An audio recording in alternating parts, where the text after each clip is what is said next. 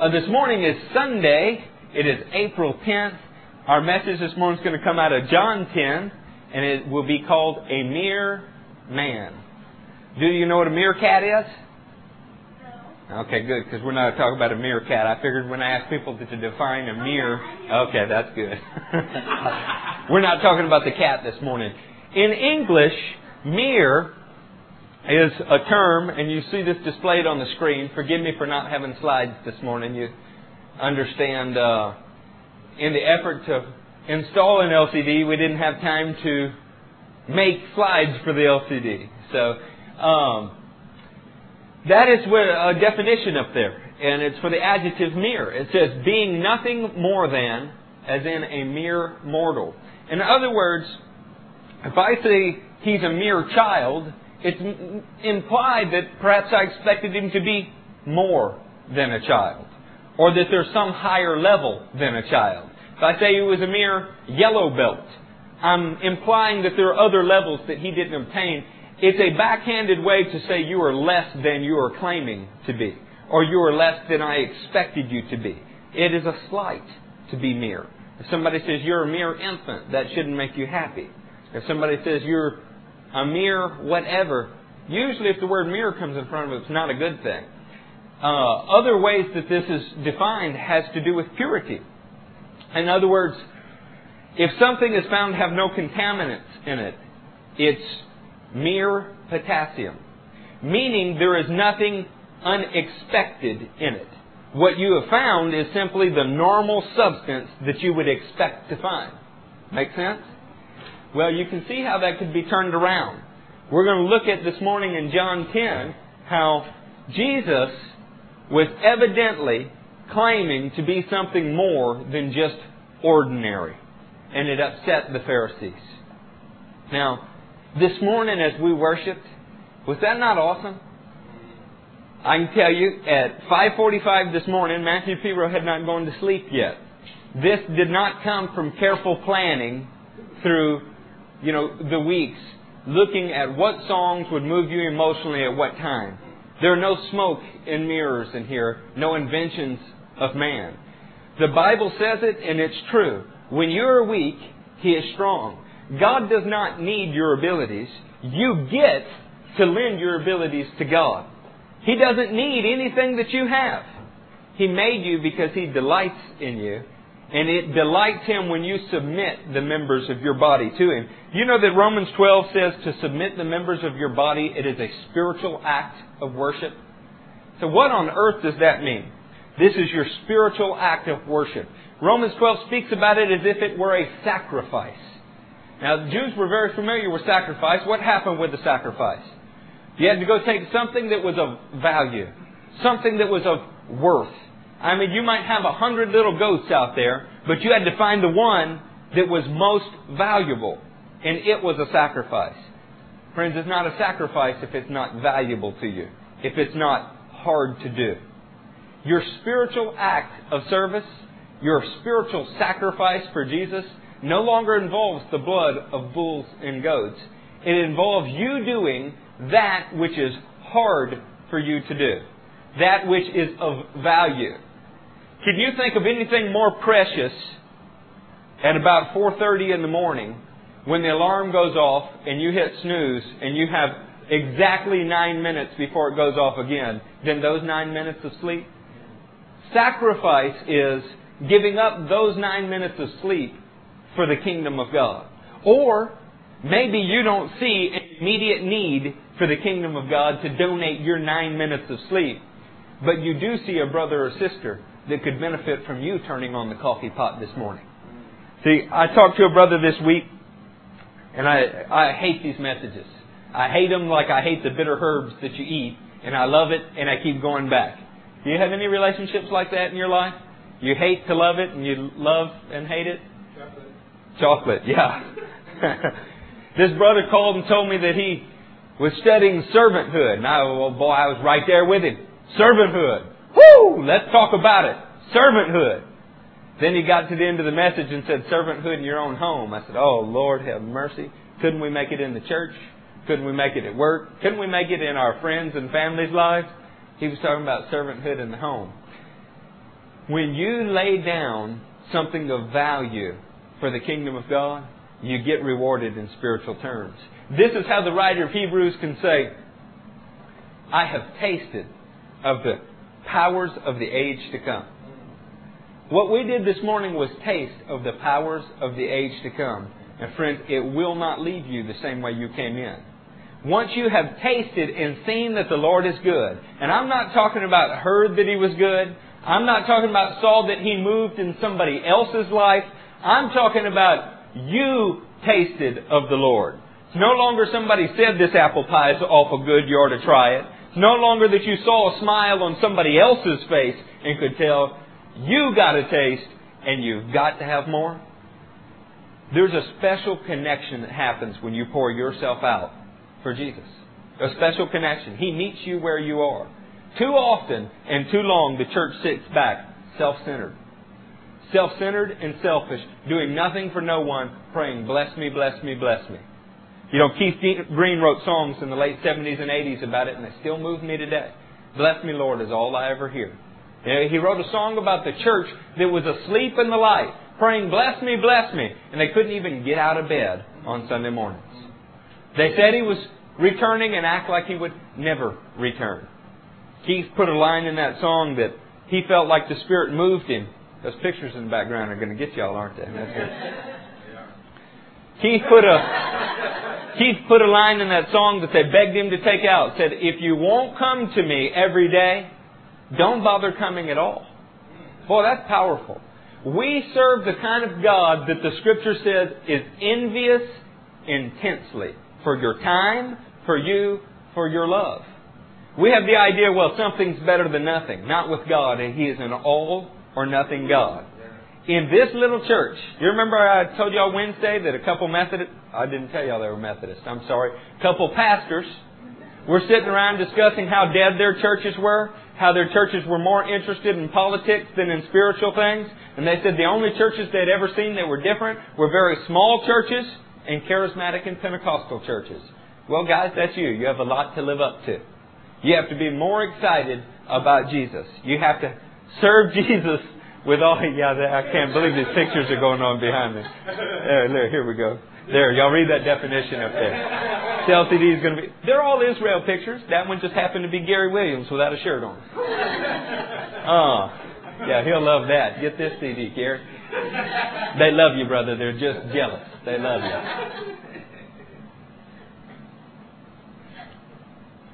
So we're going to John 10. He's got to be God for you 100% of the time. We need to quit dating God. You know, we need to quit picking Him up on Wednesday nights, Sunday mornings, putting on our nice clothes, showing up at the door, knocking, being very polite, you know, getting in the car, putting on the seatbelt, driving the speed limit, and then dropping God off and going to live like a hellion and a whoremonger. We need to not do that. I'm not suggesting you guys are out all night in the bars. That's not what I'm talking about. We need to be God conscious every day, all day.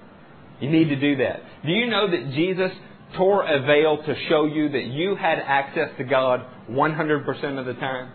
The Mount of Transfiguration, we've taught about this, but I want you to hear it this morning before we get into our subject matter. The Mount of Transfiguration, was Jesus Jesus before he went there? Was, was he claiming to be the divine presence of God on earth before he went to the Mount of Transfiguration? Did he say he was the Son of God? Was he the same Jesus afterwards?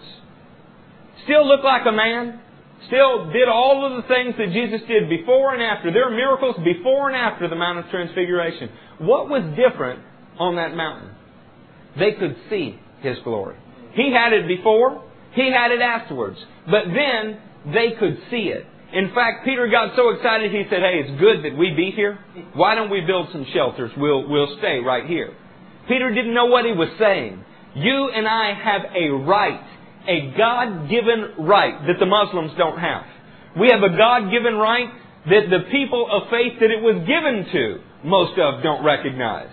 We have a God given right to live in the presence of God 100% of the time, and we give it up too easy. We've bought into this idea that we're so full of sin, we're so falling short, that we have to beg, plead, cry, work ourselves into the presence of God. It does not have to be this way. Jesus said, I go away and I come back and I'm preparing a place for you that I can take you to be where I am. Now I realize other people think that means other things. Jesus is talking about I'm making a way for you to live in the presence of God, which is where He is, was, and always will be. Having said that, turn with me to John 10. Some pages turning? No, y'all are already there. Y'all will forgive me. It's the first time I've pulled an all-nighter in a few years. And haven't had no sleep, I'm going to fumble around for a few scriptures this morning. I hope that doesn't detract too much from your spiritual edification this morning. And if that LCD projector falls out of the ceiling, I will cry. But we'll, we'll get Piro to catch it. Y'all in John 10? Okay. So far in John 10, we, and I, I won't recap it all for you because I know that starts to bore you guys, and I do it at almost the beginning of every message. But remember, we are somewhere after the Feast of Tabernacles, where Jesus has announced himself as the light of the world, where he's begun to tell the Pharisees, you do what your father does, and I do what my father does. There's a difference between us guys. We're sometime after that Feast of Tabernacles, we're after the healing of the man that was born blind. And do you remember what Jesus said that the man born blind was? An opportunity. Every obstacle in your life is an opportunity for God's power to be displayed. I couldn't tell you that enough. Jesus is going to follow that pattern. It's going to happen again. Because in John 10, he begins to set the stage again. Because what Jesus did over and over and over in his ministry was he displayed the very work of God so that when you looked at him, you saw God's work being done as if it were God himself. Have you ever wondered about prophecy? And I'll try not to digress too far here. Somebody bring me back if I get out on a ladder. Have you ever wondered about prophecy? Well, was that God speaking or not? What does the Bible tell you? How, what do you do with prophecy? You judge it, right?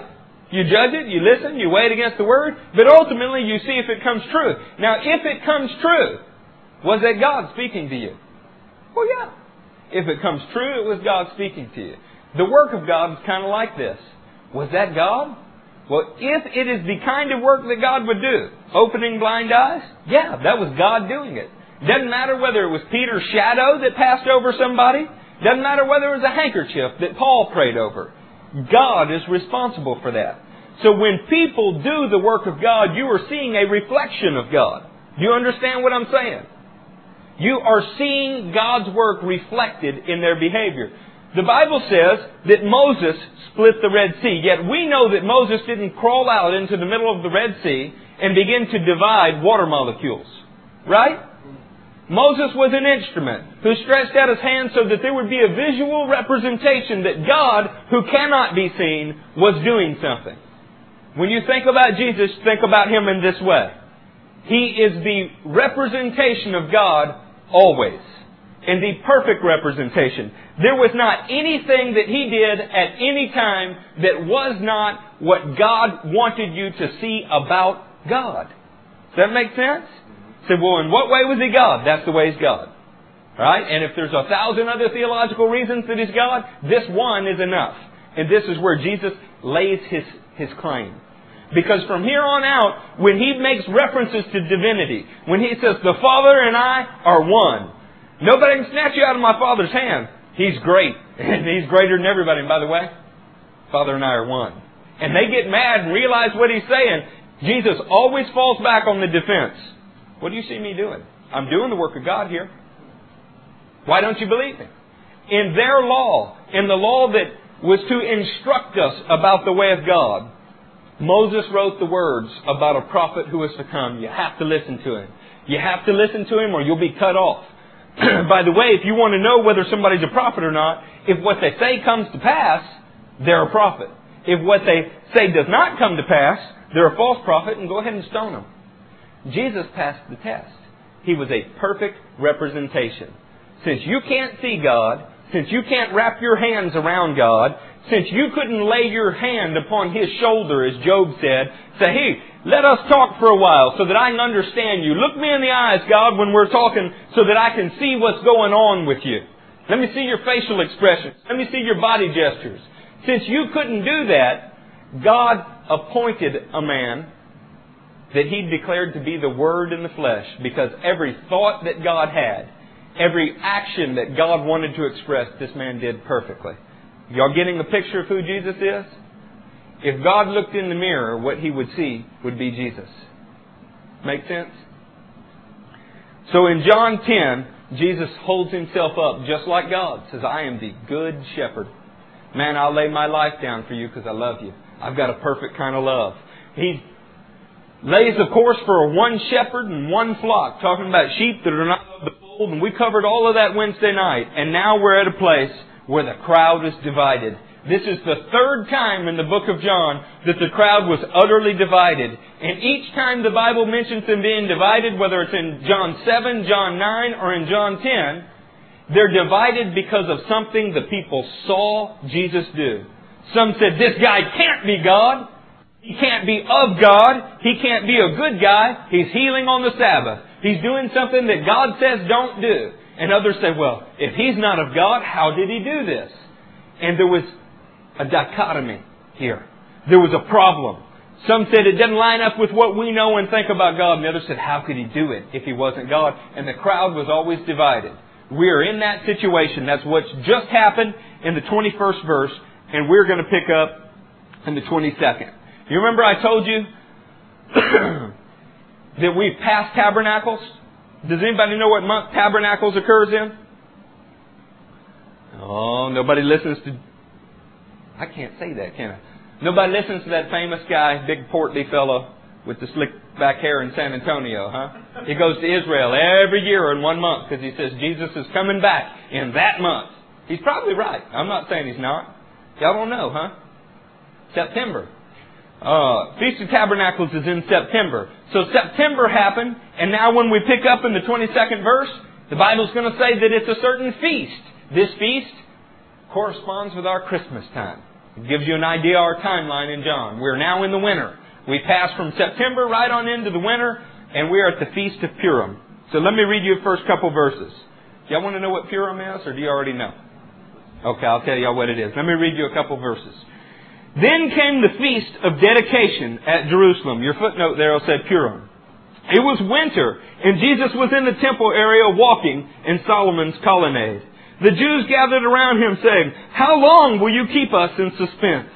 If you are the Christ, tell us plainly. Now this is interesting.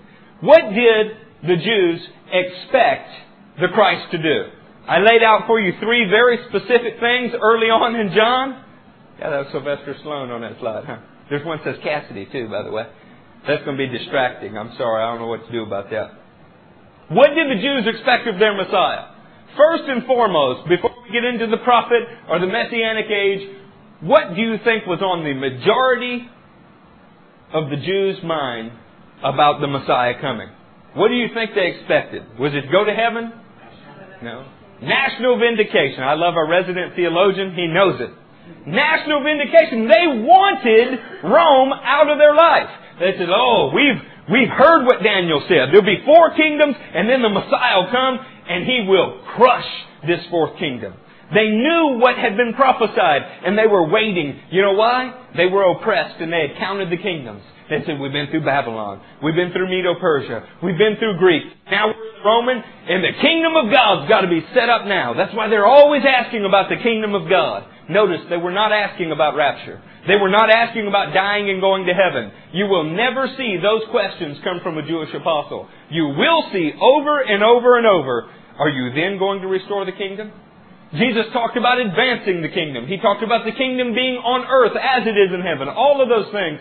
And we've perverted it because we've left our Hebrew roots. But that being laid aside, we're now, we've left tabernacles, we're in the Feast of Dedication. Dedication, that's Purim. What is being dedicated? Keep it in mind now, they're all waiting for a Messiah to do something, overthrow these Romans. Well, why do you think they're asking right now, tell us plainly? Tell us plainly, are you the Christ or not? Because the Feast of Dedication, the Feast of Purim, pure, to purify, Purim, probably not where it comes from, but it's easy to remember, celebrates a time period when Judas, you'll like this, Judah, Judas, Judah, Maccabeus. Judah the hammer, his name means. came in and drove out the Romans and purified the temple. This happened somewhere around 160 forgive me my date's a little off, between 160 and 170 BC. I believe it's 165 BC. See, Antiochus Epiphanes, a guy who was a Syrian, whose name meant God manifest, had heard that the Jews were celebrating. Do you know why they were celebrating? The rumor had traveled all the way to Jerusalem. Antiochus Epiphanes, this great oppressor, he's died. He didn't really die, but that was the rumor. And the Jews, they, they got excited. And so they, they had a little party. They, they had a party in Jerusalem because they heard this guy was dead. Well, when news got to Antiochus, who was very much alive, he was not very happy. So do you know what he did to retaliate? He came killed 40,000 of them in a single day, and then took a very fat female pig. Now what do you know about Jews? They don't like pork, right? Somebody said, and now Jews and Muslims, totally different things, but just for fun, I thought I'd tell you. I had a suggestion given to me some by a, a dear family member the other day who told me uh, he could solve the whole Muslim problem. He Said all we needed to do was slaughter a pig and throw pig's blood all over the Muslim towns, and they, they'd be scared to go out. Or anytime you saw a suicide bomber, uh, when you gathered their remains, bury it with pigs. They'd quit doing that but uh, that being laid aside, people that had uh, a dietary code based on the Mosaic covenant. Not right. Not the right way to say it. Based on the dietary code in Leviticus. Loathed pork. Because pork is unclean, one of the most obviously unclean animals from a scriptural standpoint. I didn't mean to get off on that Muslim thing. We're talking about Jews, the people of God, not the uh, yeah, the yeah, the the Muslims. We'll just leave it there. Antichrist, whore of Babylon, all of those things. Okay, so the Jews then. Antiochus Epiphanes, God manifest, shows up at the temple. He kills a pig on the altar of God. Not a cool thing, right? Then he forces the Jewish leaders to line up and each take a little bite of the pig. So not only was the temple unclean now, and they say it was unclean for some period of three years. It took them a little while to clean. three years. But now the people are ceremonially, ceremonially unclean and humiliated. So what is Purim? What is dedication? It is the time period where the wicked, antichrist type figure was driven out and the temple was purified. So they celebrated uh, Purim. Uh, I keep saying Purim dedication, Purim. They celebrate this December 18th, and uh, dedication be Hanukkah. I keep saying Purim. Purim is Esther. I'm sorry, I didn't sleep enough last night. Y'all forgive me. Didn't sleep at all last night. Hanukkah.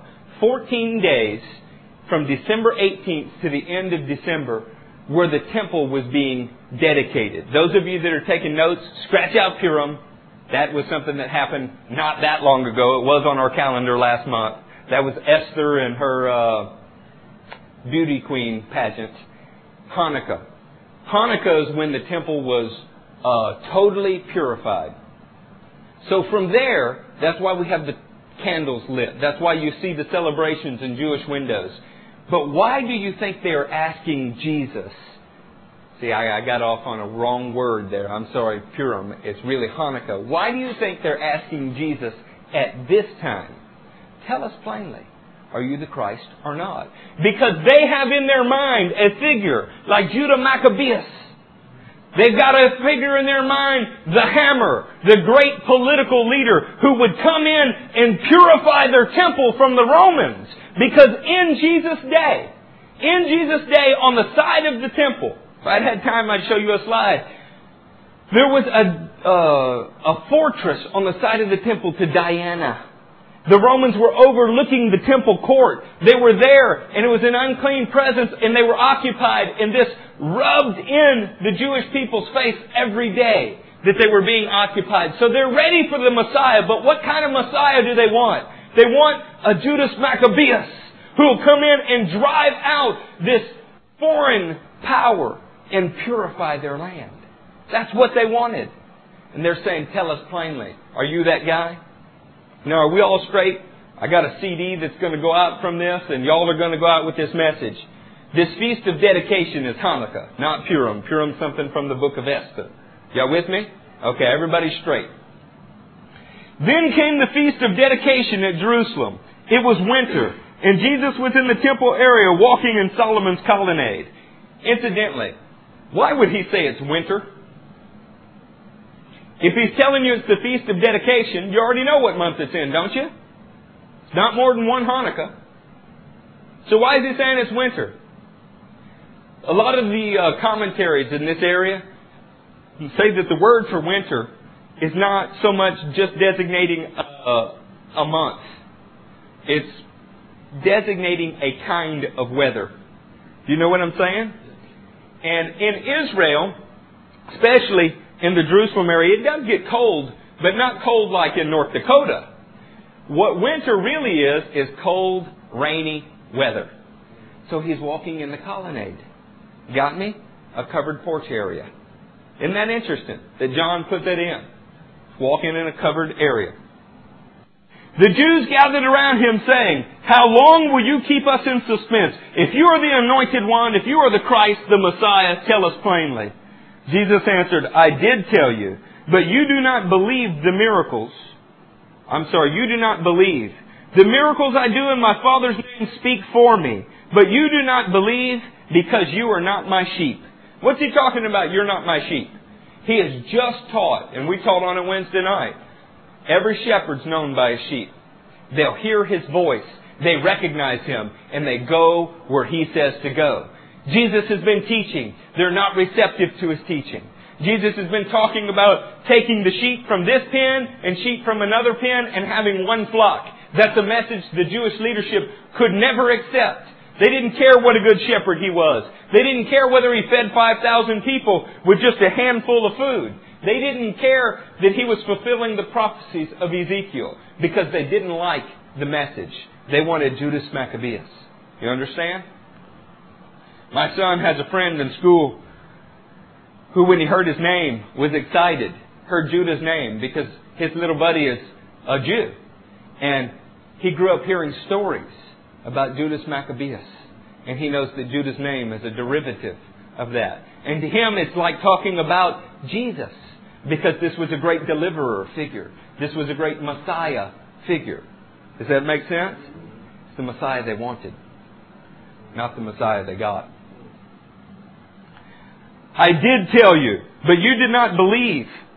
The miracles I do in my Father's name speak for me, but you do not believe because you are not my sheep. My sheep listen to my voice. I know them, and they follow me, and they shall never perish. No one can snatch them out of my hand. My Father who has given them to me is greater than all. No one can snatch them out of my Father's hand. I and the Father are one. Now, this is one of those scriptures that's hotly debated. I'm not interested in debates. I think that a plain reading of this will tell you. Jesus didn't say we're the same person. He didn't say there is no Father, it's really me. He didn't say any of those things. He said, I and the Father are one. We're one in spirit. We're oneness in being. That's how Wycliffe said it. They're oneness in being. Today, those terms mean so many different things to religious factions. Everything that Jesus did, which is what Jesus is talking about, the miracles that I did, everything, everything that Jesus did is exactly what God wanted done. Forgive me for saying it this way because it's not the right way to say it, but you'll understand what I mean. If God were there, if the Father were there, it's what the Father would have done in that situation. Well, the Father was there. He was just in Jesus. Does that make sense? That's how they're one. You know, the Bible says, how can two walk together unless they're in agreement? You, you know that? Jesus and the Father never had a problem walking together because they were always in perfect agreement. The only reason that this is hard for us to wrap our minds around is because we're not in perfect agreement. We like parts of what God wants us to do, and we don't like other parts. So we can't imagine that there's never a conflict. Jesus delighted in the Father's will to the point where he had no problem laying down his life. He considered it a joy. He laid down his life for the joy set before him. Because it was a joy to do the Father's will. His purpose was to show that he did exactly what the Father wanted. That's why he's declared to be the visible image of the invisible God. Does that make y'all uncomfortable? A lot of, uh, we could just take the easy way out and say Jesus is God because the Bible says it, huh? Jesus is God and the Bible does say it. But this is the way that He's God. my sheep listen to my voice. I know them and they know me. And they follow me. I give them eternal life and they shall never perish. No one can snatch them out of my hand. My Father who has given them to me is greater than all. No one can snatch them out of my Father's hand. I and the Father are one. Jesus' stated mission that he said over and over and over that the light shone in the darkness and the light was the life of men.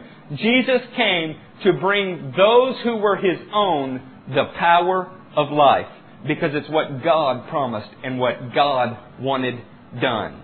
They were one in this effort. Again, the Jews picked up stones to stone him, but Jesus said to them, I have shown you many great miracles from the Father. For which of these do you stone me? Stoning in the Bible. Who gets stoned? Yeah, who gets stoned? That's a great 20th century question, huh? Judah, who gets stoned? Yeah. People that got stoned in the Bible were people that committed capital crimes.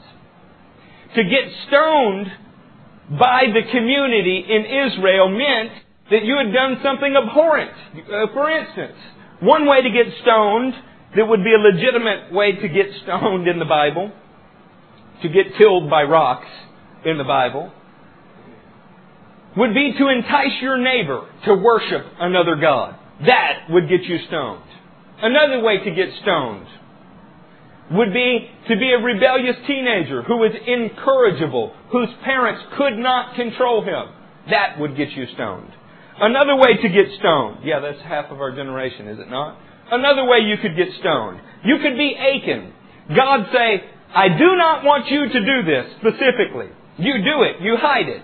You make the leader of your country come and find you by way of divination from the Holy Ghost. Divination, that's a bad word. Uh, discernment from the Holy Ghost to find you. That, that will get you stoned. Jesus hears sees when he talks about his Father, when he talks about doing God's work, that what they want to do when they're confronted with the reflection of God is kill God.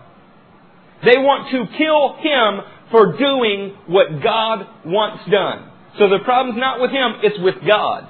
God in him. says, he didn't, he didn't fall back on, hey guys, I'm God in the flesh. Why are you trying to kill me?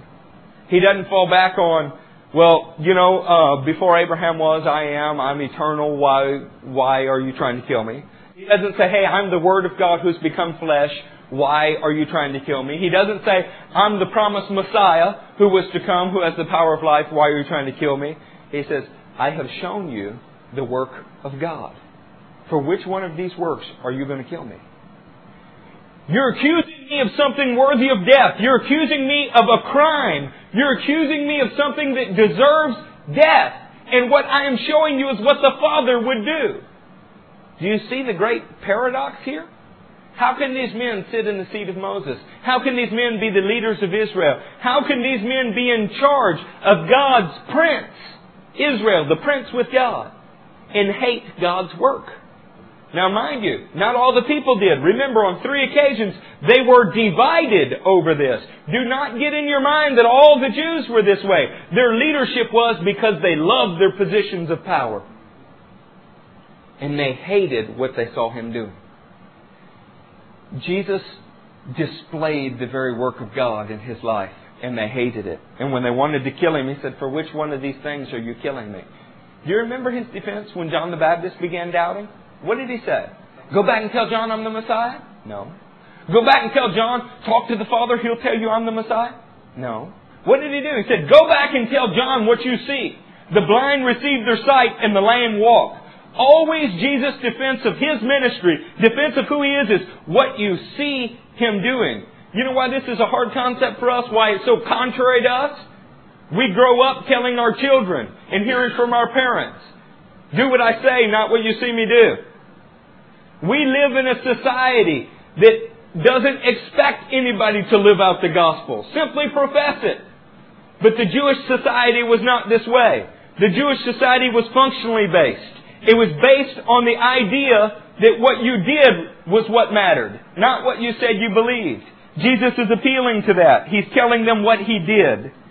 In verse 31, again the Jews picked up stones to stone him. But Jesus said to them, I have shown you many great miracles from the Father. For which of these do you stone me? We are not stoning you for any of these, replied the Jews, but for blasphemy. Because you, a mere man, claim to be God. You, a mere man, claim to be God. Remember what I tell you the definition of mere was. Y'all can talk to me, it won't hurt my feelings. Being nothing more than. You, nothing more than an ordinary guy, claim to be God. They understood that when Jesus said, I'm doing the work of the Father, He was claiming to be the reflection of the Father, claiming to be one with God. And they didn't like it. They said, You are an ordinary guy. Now, friends, weigh the evidence. Have you seen anything that indicates Jesus was just an ordinary guy? Who'd ever heard of opening somebody's eyes who was born blind before? Who had ever seen a man, John 5, who had been paralyzed for 38 years get up and walk? Who had ever seen such things? And they said he's an ordinary guy. Now, when people look at you, they might see an ordinary person. Just like when they looked at Jesus, they saw an ordinary person. But the Bible declares us to be so much more than ordinary people. We are not mere anything. In fact, mere indicates that you looked at something and were somewhat disappointed in what you found. I'd expect to find a bar of gold in here and it's just regular old chalk. We're just the opposite. The Bible says you look like a jar of clay, but inside is gold. All surpassing power of God. Paul said that about us. The Bible portrays Jesus as the very Godhead in bodily form. In you having His divine substance in you. They said, You, a mere man, claim to be God. Jesus answered them, Is it not written in your law? People are quick to point out sometimes they don't like the way it says your law. Many of the ancient manuscripts don't have that. Well, apparently enough of them do to make it in your Bible, huh? Is it not written in your law? Why would he say that? Why would he say, is it not written in your law? Was it not Jesus' law too? Yeah, he's the author of it. Was it not the law of the entire Jewish nation? So why does he look at them and say, is it not written in your law? Saying, guys, you should know this. I'm not telling you something that's secret. I'm not bringing you a new teaching, a new revelation. You, of all people, your own law says this. This would be like a foreign national coming here and lecturing you on the Constitution. It says, Is it not written in your own law? I have said, You are gods. Oh, stop the presses. Is Jesus into a new age cultic teaching? Pastors, churches scared to even read this. I have said you are gods. That's got to mean something else. It's got a little G. It's got a little G. You know, we're we're all worried. Since I have said you're all gods. Jesus has he become a Mormon? Mormons love John 10, by the way. I mean the the whole sheep and the other fold thing. So, what on earth is he talking about? How could we find out what Jesus is talking about? Anybody have a wild guess? How many books are in your Bible? 66. That's how many are in yours? You don't have a Catholic Bible with you today. Okay. 66 books in your Bible. Anybody know which book he's quoting? Because he said it's written in your law. Well, why don't we go back and read where it was written? Isn't it reasonable that if Jesus is quoting it, we ought to go back and see what he was talking about before we just discount it or say that it means something other than what it means? Turn to Psalm 82.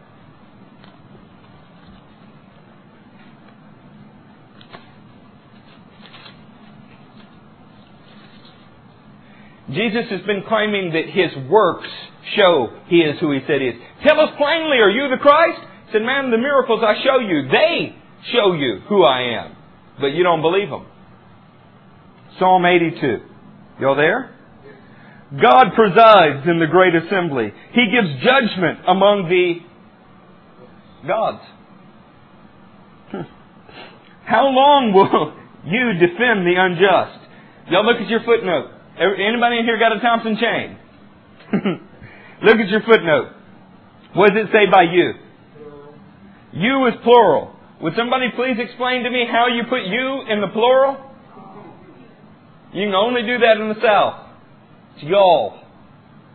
God presides in the great assembly. He gives judgment among the gods. How long will y'all, speaking of those people he just called gods, defend the unjust and show partiality to the wicked? Defend the cause of the weak and the fatherless. Maintain the rights of the poor and the oppressed. Rescue the weak and the needy. Deliver them from the hand of the wicked. They know nothing. They understand nothing. They walk about in darkness, and the foundations of the earth are shaken. Before I read the rest, what is God saying? He's saying, I've declared that y'all are gods. And yet you do not do what God says to do. You don't declare, you don't take up the cause of the weak. You don't strengthen the fatherless. You don't look after those that God would look after. He said you walk around in darkness. You know nothing. Isn't it interesting that John opens his book by saying the light shone in the darkness. They didn't understand it, and they didn't overcome it. And that light was life, and they didn't get it. See, we had a whole nation. What's a prince, by the way? We got a prince in England right now. Not my prince, but he's somebody's prince. Prince in England. What's that mean? He's a son of the king. He's heir to what? To a throne. So if you are a prince with God, if you are Israel, what does that mean? It means one day you will reign with God. This was the hope of the Jewish nation. That's why they say at this time, are you going to restore the kingdom to Israel? Are we going to rule with you? Are you going to be God with us and us be with you? Are we going to rule the nations and your law go out? Is that going to happen? The problem is the little princes, the little gods, the little chips off the big block didn't act anything like him. And that was a problem. It's a problem because if you're going to rule, you have to be worthy to rule. Paul said, if you are given a trust, like a trust fund, some of you may know what that is, I personally don't. If you've been given a trust fund, there's usually a time period before you inherit it. What's it for? To show that you know how to handle it, that you mature. Well, this was their maturing process. And God says, you walk around in darkness. You act like fools. You don't know what you're doing. That's what he was telling them. It's interesting that Paul speaks about this time period for us as a time period where we must prove faithful. Apparently, it's not a done deal yet, even for us. Pick back up in Psalm 82, verse 6. I said, You are gods. You are all sons of the Most High. To be a son of God in this sense does not just mean the offspring of God. The offspring of God is anything that He made. I mean, if you want to get right down to it, you could call a grasshopper the offspring of God. But that's not what it means in this sense. We're not talking about heavenly beings that did this or that. We're not talking about the grasshoppers. We're talking about those unique people on the planet that were called to be just like God and had been given the information to teach them to do so, i.e., special revelation. See, they knew what was required of them. They knew what they were called to. It was their destiny, and they were not living up to it. Much like the church today. We don't call ourselves gods, do we? Now that's some other weirdos in California that do that. What do we call ourselves? Christians. And what, pray tell, is Christian? Little Christ. A chip, you might say Christ with a little c. Not God with a big G. We got God with a little g in the Psalms. Well, if you want to call yourself a Christian and keep it in the same analogy, this would be Christ with a little c. But do we act like Christ? Do we do the work of the Father? Do others look at our lives and see something more than the ex- than ordinary? We're called to be extraordinary. People should look and say, there's no way he can do that. There's no way that can be done. And you look at him and say, nevertheless, God, and it gets done. People say, I don't know how. There's no way. It can't happen. They can't succeed. And it does. Because God is with you. You know what it requires, though? Requires the kind of attitude that Jesus displayed. They said, Jesus, Herod's looking for you. He said, you tell that fox, I will press on today, tomorrow, and the next day. We're talking about the kind of attitude that Winston Churchill took up some thousands of years later and said, never, never, never quit. You know, the guy got paid good money for a commencement speech. After World War II, he was brought over here to an Ivy League school for a commencement speech. This is when you encourage the graduates. You give them some bit of life's wisdom, usually an hour, hour and a half long, because this is going to be what propels them in their future and their career. After taking a steamliner all the way from England to here, he probably wasn't entirely sober, knowing what we know about Winston. Stands up, walks up to the microphone. Everybody's bracing for a wonderful speech. He says, never, never, never give up. And he turned around and walked off. Friends, that's pretty profound. You want to get somewhere in Jesus? Quit giving up. Quit giving up every time you don't get what you want right away. Quit giving up. Take the attitude that says, I will press on today, tomorrow, and the next day. Take that attitude. Let's finish Psalm 82 and we'll move on. Y'all still awake? You still with me? There's no excuse to sleep this morning. I have not been asleep since 12 o'clock day before yesterday. Surely you can stay awake with me a few minutes, huh friends? I'm young. You know what? The Word says they will run and not grow weary. They will walk and will not grow faint. He will lift them up on eagle's wing. He will elevate you. He will accelerate you. And He will compel you. That's what, that's what the Word says, and I am just stupid enough to believe it.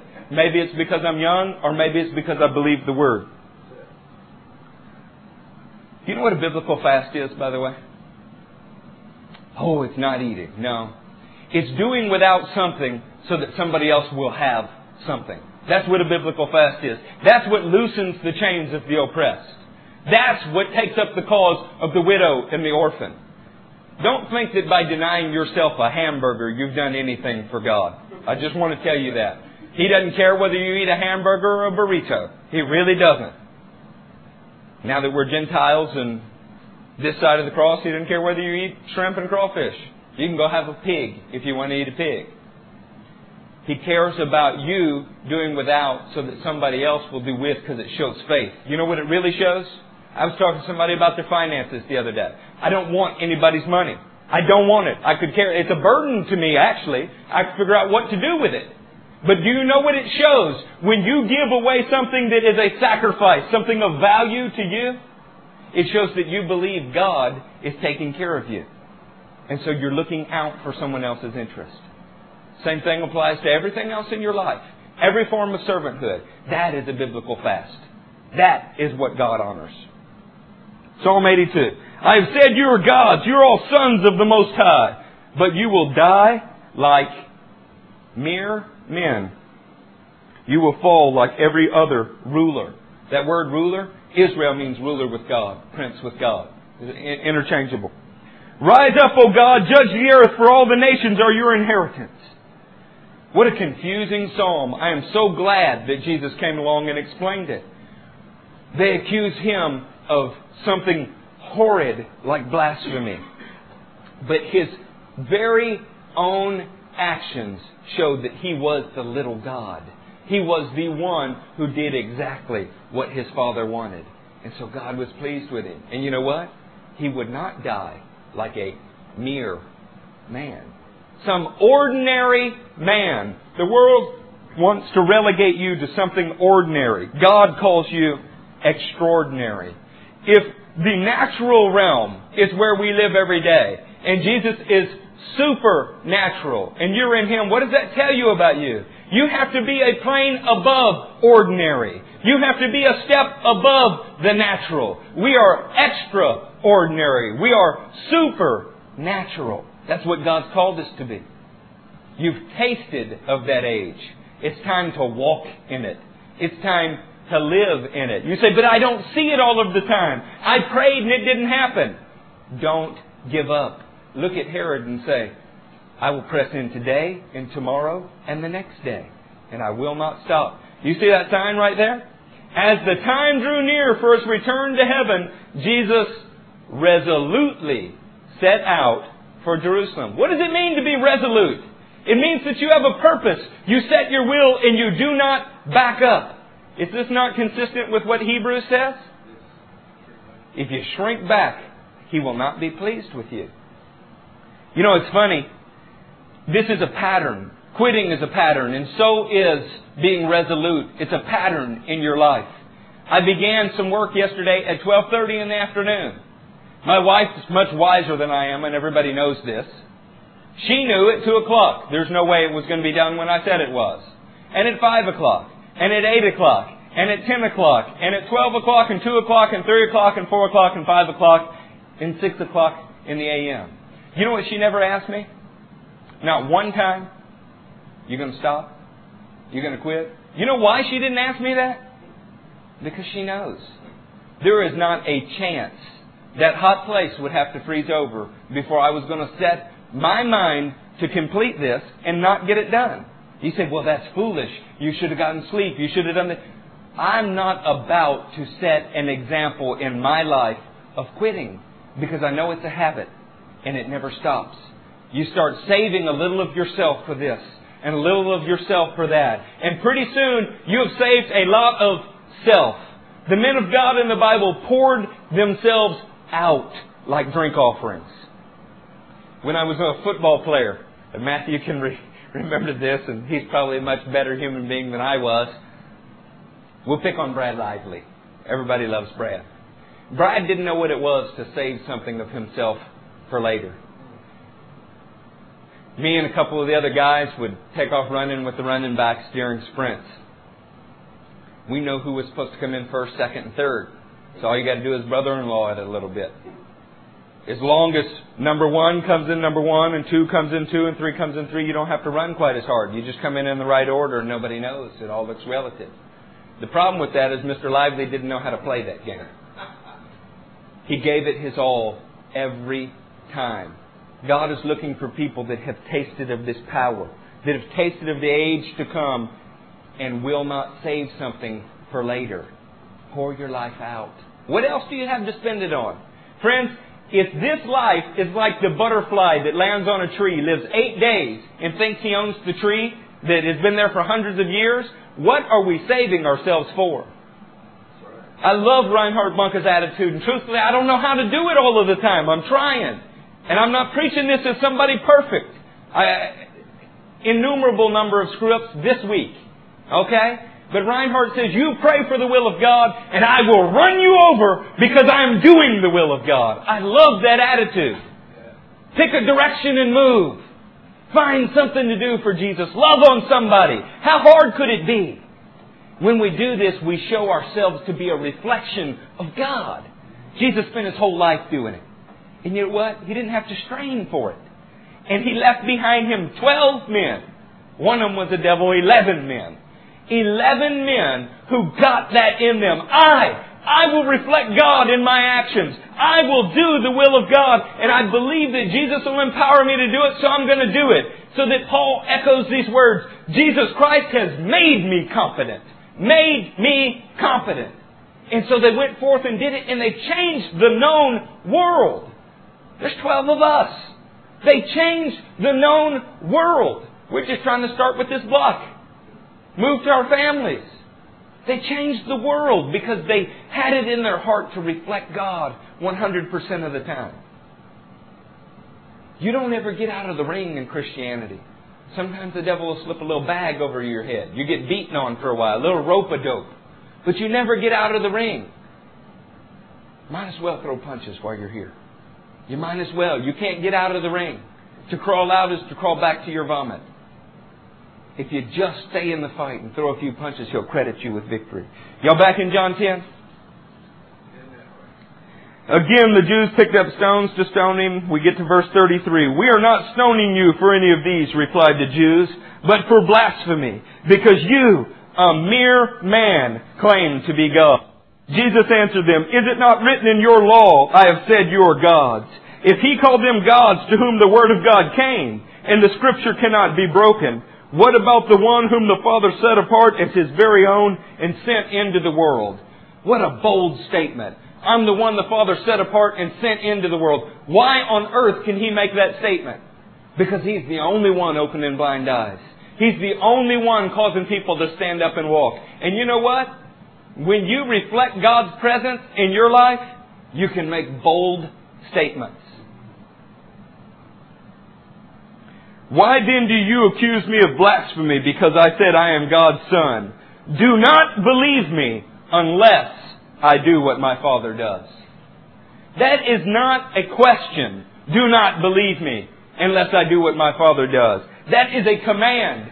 Do not, this is an imperative command coming from the word imperial. It is a direct command. Do not believe me unless. Boy, how'd you like to be able to say that? You're giving your testimony. You're talking to somebody about Jesus and say, do not believe me unless you see the Father reflected in my life. Boy, that'd make you nervous, wouldn't it? I think, golly, could a human being ever say that? Can you think of when he said it? He said, You yourselves know how holy and righteous and blameless we were when we were among you. Said it to the Corinthian church. I shudder when I hear that. I think, Oh God, Paul, you yourself know how holy, blameless, and righteous we were. Doesn't sound like Paul had that old southern denominational background that taught him, no, we all sin every day, there's no way around it. Changing God's grace in for a license for immor- immorality. Paul said, You yourselves know how holy, blameless, and righteous we were when we were among you. Wow. I want to be like Paul because he was like Jesus. But if I do it, but if I do it, though you do not believe me, believe the miracles, that you may know and understand that the Father is in me, and I am in the Father. Again, they tried to seize him, but he escaped their grasp. There's so many miracles recorded in John, he doesn't even tell you how he escaped their grasp. But I somehow don't think this is like two little kids playing flag football and one is all-time quarterback and Jesus ran away arching his back, narrowly missing their grasp or lunges at him. I suspect, like so many other times, he walked right through the crowd and they were unable to touch him because his Father was with him. Then Jesus went back across to the Jordan, the Jordan, to the place where John had been baptizing in the early days. Here he stayed and many people came to him. They said, though John never performed a miraculous sign, all that John said about this man was true. And in that place, many believed in Jesus. I have a couple points before we close. Many believed in Jesus. Friends, this ministry will always have a Jewish focus, though there are no Jews in here, because the Gentile church is off base. We have our ideas from our movies, from years of wrong thinking, that all Jews rejected Jesus, that all Jews were down on Jesus.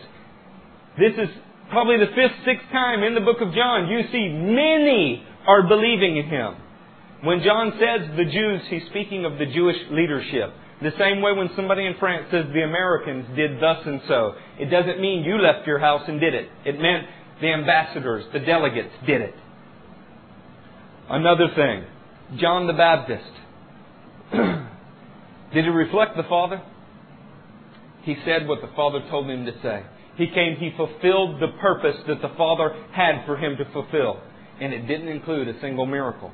So when I'm talking about reflecting the Father, when I am talking about your actions displaying the work of God, this doesn't mean that you're walking across Lake Houston.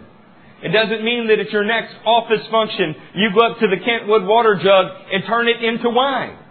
It doesn't mean that the next time you see a blind person, you have to walk over and spit in his face and take the dust from the ground and make him some eyeballs. It means that you do exactly what the Father tells you to do. Well, how do I know that? He put His Spirit in you as a deposit, teaching you, showing you, developing you, so that the word in Romans 8 could be as many as are led by the Spirit are sons of God. By the way, sons of God in that sense goes right back to Psalm 82. I have called you gods, sons of God. Jesus called himself Son of God. His defense for that was Psalm 82. Isn't that interesting? Little chips off the bigger block. You're going to run out here and say, Eric said we're gods. We're into Mormon teaching. You are supposed to be a little chip off the bigger block. This is why Peter says you have His divine substance in you. I hope you learned something in John 10. You are not a mere man. Incidentally, quite a few times in the scripture, mere shows up. You can see some of them broadcast on the wall here. In John 7:24, look at this. We're closing, but I just want to show you this. Stop judging by mere appearances and make a right judgment. Now, what would that mean in light of what we're saying? Stop looking at things like an ordinary man. Stop looking at things only in the natural realm. So, do I judge or not judge? The answer to it is you cannot judge by mere appearances. You're to judge as led by the Spirit. As you move on, see in John 10:33 they call him a mere man. In Romans chapter 2, verse 3, so when you, a mere man, pass judgment on them and yet do the same things, do you think you will escape God's judgment? The people he was talking to were supposed to be in the faith, supposed to be acting as extraordinary men, supernatural men, and they were acting like mere men. The same thing Psalm 82 was accusing them of. In Corinthians 3, I could not address you as spiritual, but as worldly, mere infants in Christ. See, the insult, the rebuke, the righteous man striking you so that it'll be an oil, a kindness to you, is to call you something other than supernatural. It's assumed in Christ. You are living a supernatural, power-filled life. That you are walking in the presence of God. And it should be a slap in the face something that jolts you, that shakes you for somebody to say you're acting like any old ordinary fellow. That should make you, oh my God, I'm called to so much more than that. I'm supposed to be experiencing so much more than that. The Christian life is supposed to be more. That's why it's used this way. And the Corinthians understood it. These are people with all the spiritual gifts moving in their midst. But because there was backbiting and quarreling and jealousy, he said, You're acting like mere infants. I expected to find something more, and you're acting like an ordinary person. It's not what God intended.